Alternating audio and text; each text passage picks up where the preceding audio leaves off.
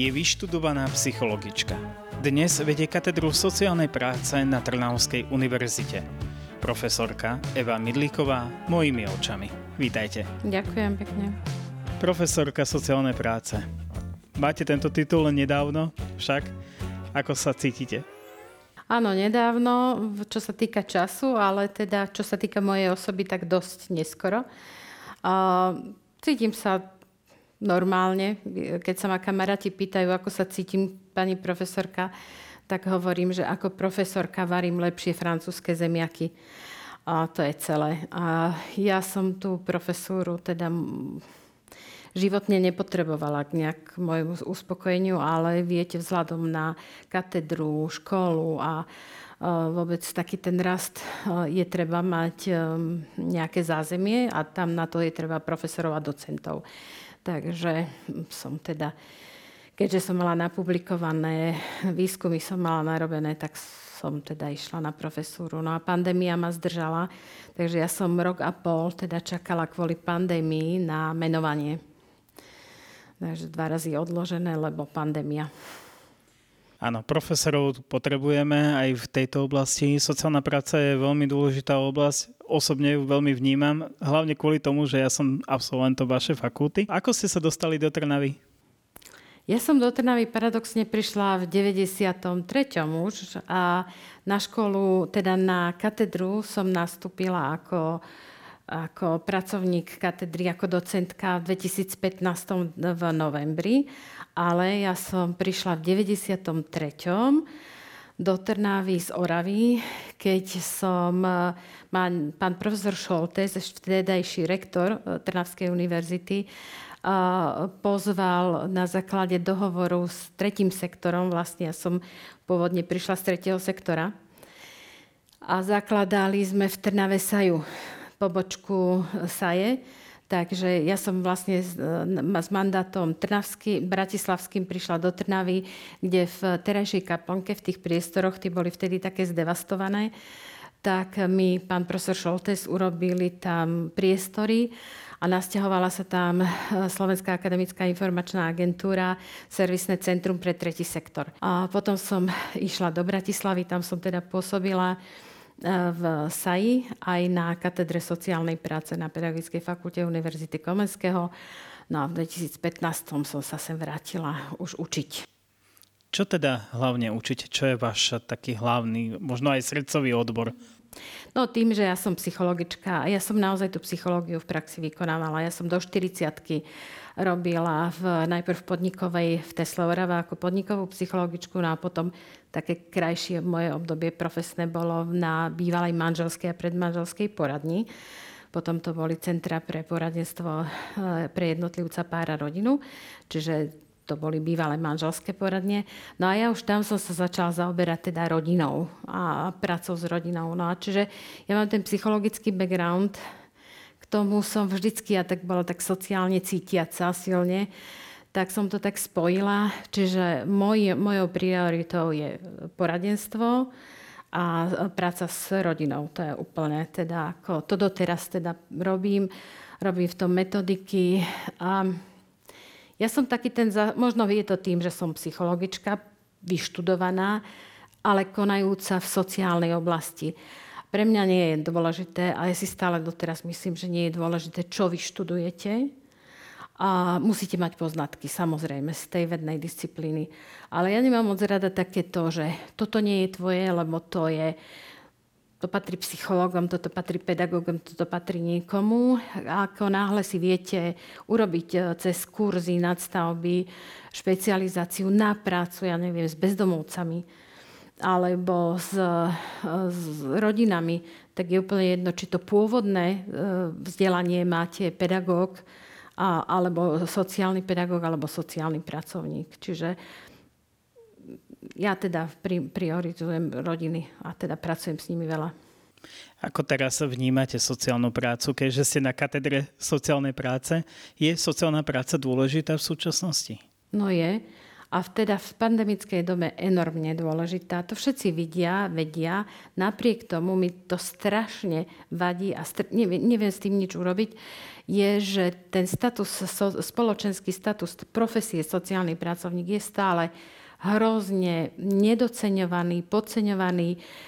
Ja viem, že to nemá tak byť, ale je to spojené. Platy sociálnych pracovníkov sú o triedou nižšie než platy takisto univerzitných absolventov, ja neviem, pedagógov, e, sociálnych pedagógov alebo psychológov o triedu nižšie. Majú nižšie, nižšie, nižšie zaradenie.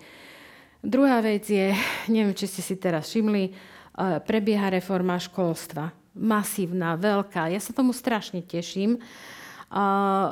Poradenský systém naozaj bol strašne starý, skostatnený u nás. Jeho treba v školstve prerobiť a zase v týme nájdete logopedov, treba deťom logopedov. Špeciálnych pedagógov bez osporu treba, lebo zdravotne znevýhodnené deti potrebujú špecifický prístup. Sú tam sociálni pedagógovia, to sú, keď to tak zvulgarizujem, vychovávateľia. A, ale sociálnych pracovníkov tam nemáte. Napriek tomu, že mm, Komora sociálnych pracovníkov veľmi aktívne vstupovala do e, procesu ministerstva školstva a snažili sa, aby sa dostali do tej profesie, tak napriek tomu ich tam nedali. A čo je dôležité, pre mňa hrozne dôležité je, že veď pandemická doba ukázala, že okolo 54 tisíc detí bolo, bol, 54 e, tisícom detí na Slovensku boli porušované základné ústavné práva, nemali právo sa vzdelávať, pretože nemali internet, pretože nemali iPady, pretože nemali notebooky a podobne. Ja viem, že v segregovaných osadách, a neviem v čom, ale aj v mnohých chudobných rodinách, to neboli len rómske osady, hej, a týmto deťom, pretože nemali prístup k, vzde- k nástroju akého takého vzdelávania, tak e, nemali prístup, naozaj boli porušené práva. A teraz, keď si zoberete psychológ, pedagóg, liečebný pedagóg, špeciálny pedagóg, logopéd, neviem kto ešte, ani jeden z týchto špecialistov, ani jeden rad radom nepracuje s prostredím dieťaťa. Oni si zoberú dieťa do poradne a tam s ním proste pracujú. Veľmi užitočne, veľmi. Ale ktorý z týchto špecialistov má potenciál na to, aby išiel do prostredia a pracoval s matkou, ktorá je na mentálnej hraničnej normy, není v stave pochopiť, čo to dieťa potrebuje, a povedať jej, pani, musíte tomu dieťaťu vytvoriť, túto sa bude učiť. Ktorý psychológ, nech má akékoľvek dobré srdce, ale nemá to v náplni práce, nie je to proste jeho priorita. Čiže tá práca s tým prostredím toho dieťaťa je strašne dôležitá, pretože my už teraz vieme, že najhoršie, na, najväčší, alebo teda najväčšia korelácia medzi prostredím, nepodnetným prostredím a zlyhávaním vo vzdelávacom systéme je dokázateľná. To znamená, že my musíme robiť s prostredím toho dieťaťa. Napriek tomu ministerstvo stále odmieta a hovoria, že teda v ďalšom kole a nech dokladujú a neviem čo. Ja chápem, že sa nedá všetko urobiť naraz, ale keď sa robila veľká reforma, malo sa, malo sa to urobiť naraz. Vy teda v tomto školskom procese ste už roky, rokuce. Mm. Ako vnímate sociálnu prácu alebo študentov sociálnej práce v minulosti a možno teraz? Akí sú? Mm. Viete, ja som mala to šťastie, keď sa tá sociálna práca v 1991 bola založená prvá katedra sociálnej práce v Československu, nie len na Slovensku. A prvá katedra, jednak e, študijný program bol v Prešove, ale katedra ako taká bola v Bratislave na Univerzite Komenského. A ja som tam od začiatku teda pôsobila ako externistka. Som ešte robila na programoch a chodila som externe učiť. A bolo to také strašne mm, entuziastické a nové a strašne veľa vecí bolo ťažké presadiť, ale zase také priekopnícke a mali, všetci mali elán a proste sme tak ako budovali niečo. A prešlo 30 rokov a študenti samozrejme, ja si pamätám primaci pohovory, kde sme mali 1100 uchádzačov o, no, o štúdium, 1100 a príjmali sme dokopy externistov aj denných 100. Čiže každý desiatý mohol byť prijatý. Príjmacie konanie trvalo od rána do poobedia. na niekoľkých etapách od inteligenčných testov cez vedomostné testy, cez také pohovory motivačné, prečo chcem to študovať. Oni sa tak strážili, tí študenti, lebo vedeli, že každý desiatý bude vybratý, že my sme mohli odísť von zo skúšobnej miestnosti a každý si takto skrýval, aby ten druhý nevidel, lebo vyraďovali si konkurentov. Tá doba sa úplne obrátila, že oni sa hambia za to, že majú záujem o odbor, ktorý študujú. To je pre mňa proste hrozné. Asi, neviem, asi som stará a, a neviem to spracovať, že, že to takto môže byť. Ale ja si myslím, že to je tým zlým spoločenským hodnotením. Keď sa menuje, že profesia, ktorá je devalvovaná, že jej je veľa, tak medzi prvými okrem politológov určite je sociálna práca menovaná. Hej? politológia, ekológia, sociálna práca. Proste veľ, veľmi sa mi to nepáči, ale neviem, čo s tým. A pritom práve sociálna práca sa počas pandémie ukázala ako veľmi dôležitá a podstatná v, v tomto období. Plánujete nejakú reformu sociálnej práce alebo plánujete niečo nové v rámci školstva alebo vzdelávania týchto študentov? Určite, no nám nič iné totiž to neostáva, lebo buď to skončíme tak, že zanikneme, že o ten odbor nebude um, teda záujem, ale to je ten práve paradox doby, že prax ich neuveriteľne potrebuje, ale záujem študentov nie je o štúdium. Hej? Čiže my sme vlastne, my by sme teraz mali byť desi na vrchole tých požiadaviek praxe, lebo aj, e, keďže som z mimovládneho sektoru pôvodne, tak mne tí mimovládkari ešte mi píšu, prosím ťa, nemáš nejakého študenta šikovného, ktorý vám končí, pošli nám ho. A potom mi povedia, že majú euró, európske granty, že vypíše na, na jedno miesto sociálneho pracovníka, hovorí piaté konanie, piat, piatý termín a hovorí, že niekedy nikto sa jej neprihlási, niekedy dvaja, ale že tí sú takí hrozní, že radšej nebude mať nikoho ako niekoho.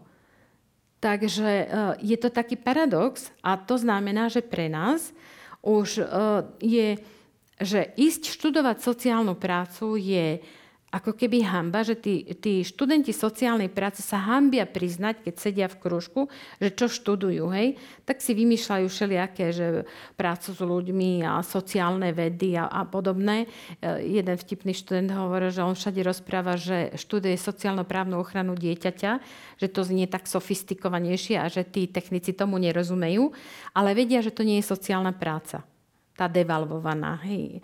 Takže samozrejme my inovujeme teraz, teda nie len pod vplyvom ministerstva školstva, ktoré sa rozhodla eh, celým novým akreditačným procesom prejsť, ale my chceme eh, sami od seba, sme prišli na to, že proste musíme vymyslieť niečo, čo jednak doba prešla, 30 rokov už je túto vysoké školstvo, to skutočne chce nejakú inováciu, chce to nové prístupy. Nakoniec online doba do nás vrazila plnou paradou. My sme eh, ako jedni z prvých začali učiť online, eh, teda našich študentov. My sme po dvoch týždňoch hneď naskočili na, jak pandémia vznikla na online a tiež sme nevedeli, čo mám kliknúť, kde mám kliknúť. Spotená som bola celá z toho, že mi padali systémy, študenti som ich nevedela pripojiť, že za pochodu nepripravení, doma, zavretí my, zavretí študenti, no a nejak sme to teda zvládli. Čiže uh, technológia, taká tá nová technológia do vyučovania zrejme pôjde viac, teda také tie interaktívne prístupy. Mne sa to moc teda nepačí, ja som skôr ten kontaktný typ. Ja, mne online výučba nesedí, ale no tak čo už. Uh, a, a vôbec ten priamy kontakt. No ale celá tá doba ide nejak tak pre mňa divne, no ale čo už s tým ja urobím. Prečo by som mali znova študovať napríklad teraz sociálnu prácu? A pretože si myslím, že aj v tých teóriách napríklad, e, ktoré ste sa vyučili, ešte nebohý Štefan Strieženec, určite ste ho mali zaradeného v tých uh, začiatkoch to bol môj kolega, ja si ho teda pamätám, ja som s ním robil, e, zaučal ma teda na katedre v Bratislave. Uh, on je naozaj asi už prekonaný, alebo neviem, jak to mám povedať, ale ja keď si čítam moje veci, ktoré som písala v 98., tak sa smejem, že jak som toto mohla kedysi napísať, Proste ja tým chcem len povedať, že tá teória sa vyvíňa, vyvinula ďalej. Naozaj veľmi zásadným spôsobom pokročil výskum v sociálnej práci. A to myslím, že tú vedu trochu dostáva, emancipuje ju to e, s inými vedami sociálnymi, sociológiou, tak to sú fachmani v oblasti výskumu, hej, sociológovia, ale aj so psychológiou, s pedagogikou. Že my, sa, my sme sa cez tie výskumy naozaj, myslím si, že dosť emancipovali a čo je veľmi pozitívne, čo si myslím, že dokonca tí praktici, ktorí furt hovoria, že, á, že tie vaše teoretické blá blá, tak majú záujem o prenos výskumných zistení do svojej praxe. A to, to sa mi zdá strašne dobre. Takže Možno by ste viac e, pôsobil už teraz do tých teoreticko-výskumných, keďže máte zažitú, lebo hovorili ste, že v praxi pôsobíte. A kde by ste začali tak rozmýšľať, že ale možno by sa to dalo lepšie zvládnuť za nejakých aplikovaním nejakých nových postupov, nových metód, nových prístupov. A toto je, si myslím, že už naozaj sme sa posunuli. Vrátime sa teraz trošku do toho poradenstva.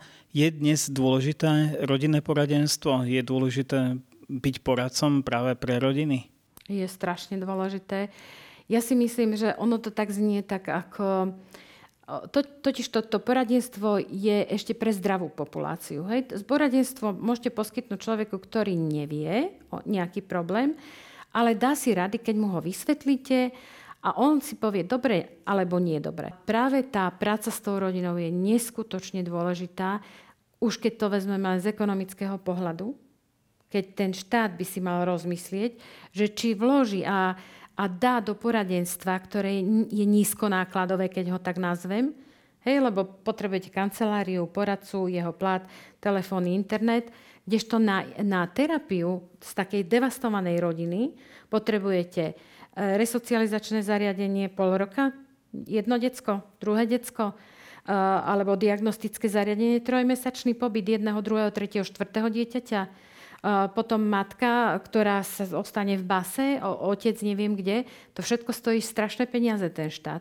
Kdežto keď sa v tom poradenstve to chytí hneď na začiatku, tak tam tá rodina nepadne, a nepotrebuje tú, tú terapiu a to je niekoľkonásobne nižšie a nevraviac o devastačnom vplyve na tú rodinu a na tých členov rodiny. Pretože ak ten, e, to dieťa, jedno, druhé, tretie, vyrasta v takejto rodine, nemá zažitý model v normálne fungujúcej rodine a má jedno, druhé, tretie dieťa má svoje, dve, tri, štyri, päť a geometrickým radom nám rastie generácia, ktorá nevie žiť v rodine normálnej rodine. Hej. Oni, oni nezažili to, že otec pribije klinec na, na stenu alebo matka varí polievku. To nevedia, nezažili to nikdy. Hej. A to, toto je hrozivé. A tu nehovoríme naozaj o rómskych komunitách, to hovoríme tuto v Činžiakoch žijú. Čiže opäť sa vraciame k tej prevencii v rodinách a možno klasickým príkladom rodiny však je to dôležité asi. Ja tu nechcem svoju polievku prihrievať, ale ja si myslím, že všetky patologické javy um, majú korene v rodine. To, ak, ako náhle nezažije to dieťa emócie, a ja nehovorím, aj, aj nenávisť, aj hnev, aj strach, aj, aj uh, všetko, celý ten diapazon, ale zažije si v bezpečnom prostredí, kde sa to potom urovná a povie si, nemyslela som, prepáč, tak proste to nevie a potom to skúša vonku a zle. Aký by mal byť sociálny pracovník dnešnej doby? Ja si myslím, že by to mal byť hlavne manažer, lebo paradoxne on nikoho nemá pod sebou, lebo to sú samostatní odborní pracovníci, ale ten čas zavolať, ja neviem, na uh, mestský úrad som spomínala, hej, vy, vyjednať penále, aby im zľavili, rozprávať sa s advokátom ohľadom rozvodu, zohnať ginekologa dieťaťu, ktoré bolo sexuálne zneužívané. To, to, to si napríklad neviete predstaviť, čo to znamená zohnať ginekologa pre dieťa. Toto naozaj chce zručného manažera, ktorý takto vie urobiť. A super diagnostik, to znamená, že mal by vedieť, čo ten človek, tá rodina potrebuje, vedie to zdiagnostikovať a predovšetkým, a to je to, čo hovorím ja mojim študentom, musí mať rád ľudí lebo ak ich nemá, môže byť akokoľvek múdry, tak mu to nepomôže. Ja vám veľmi pekne ďakujem za príjemný rozhovor a prajem všetko dobré. Ďakujem pekne.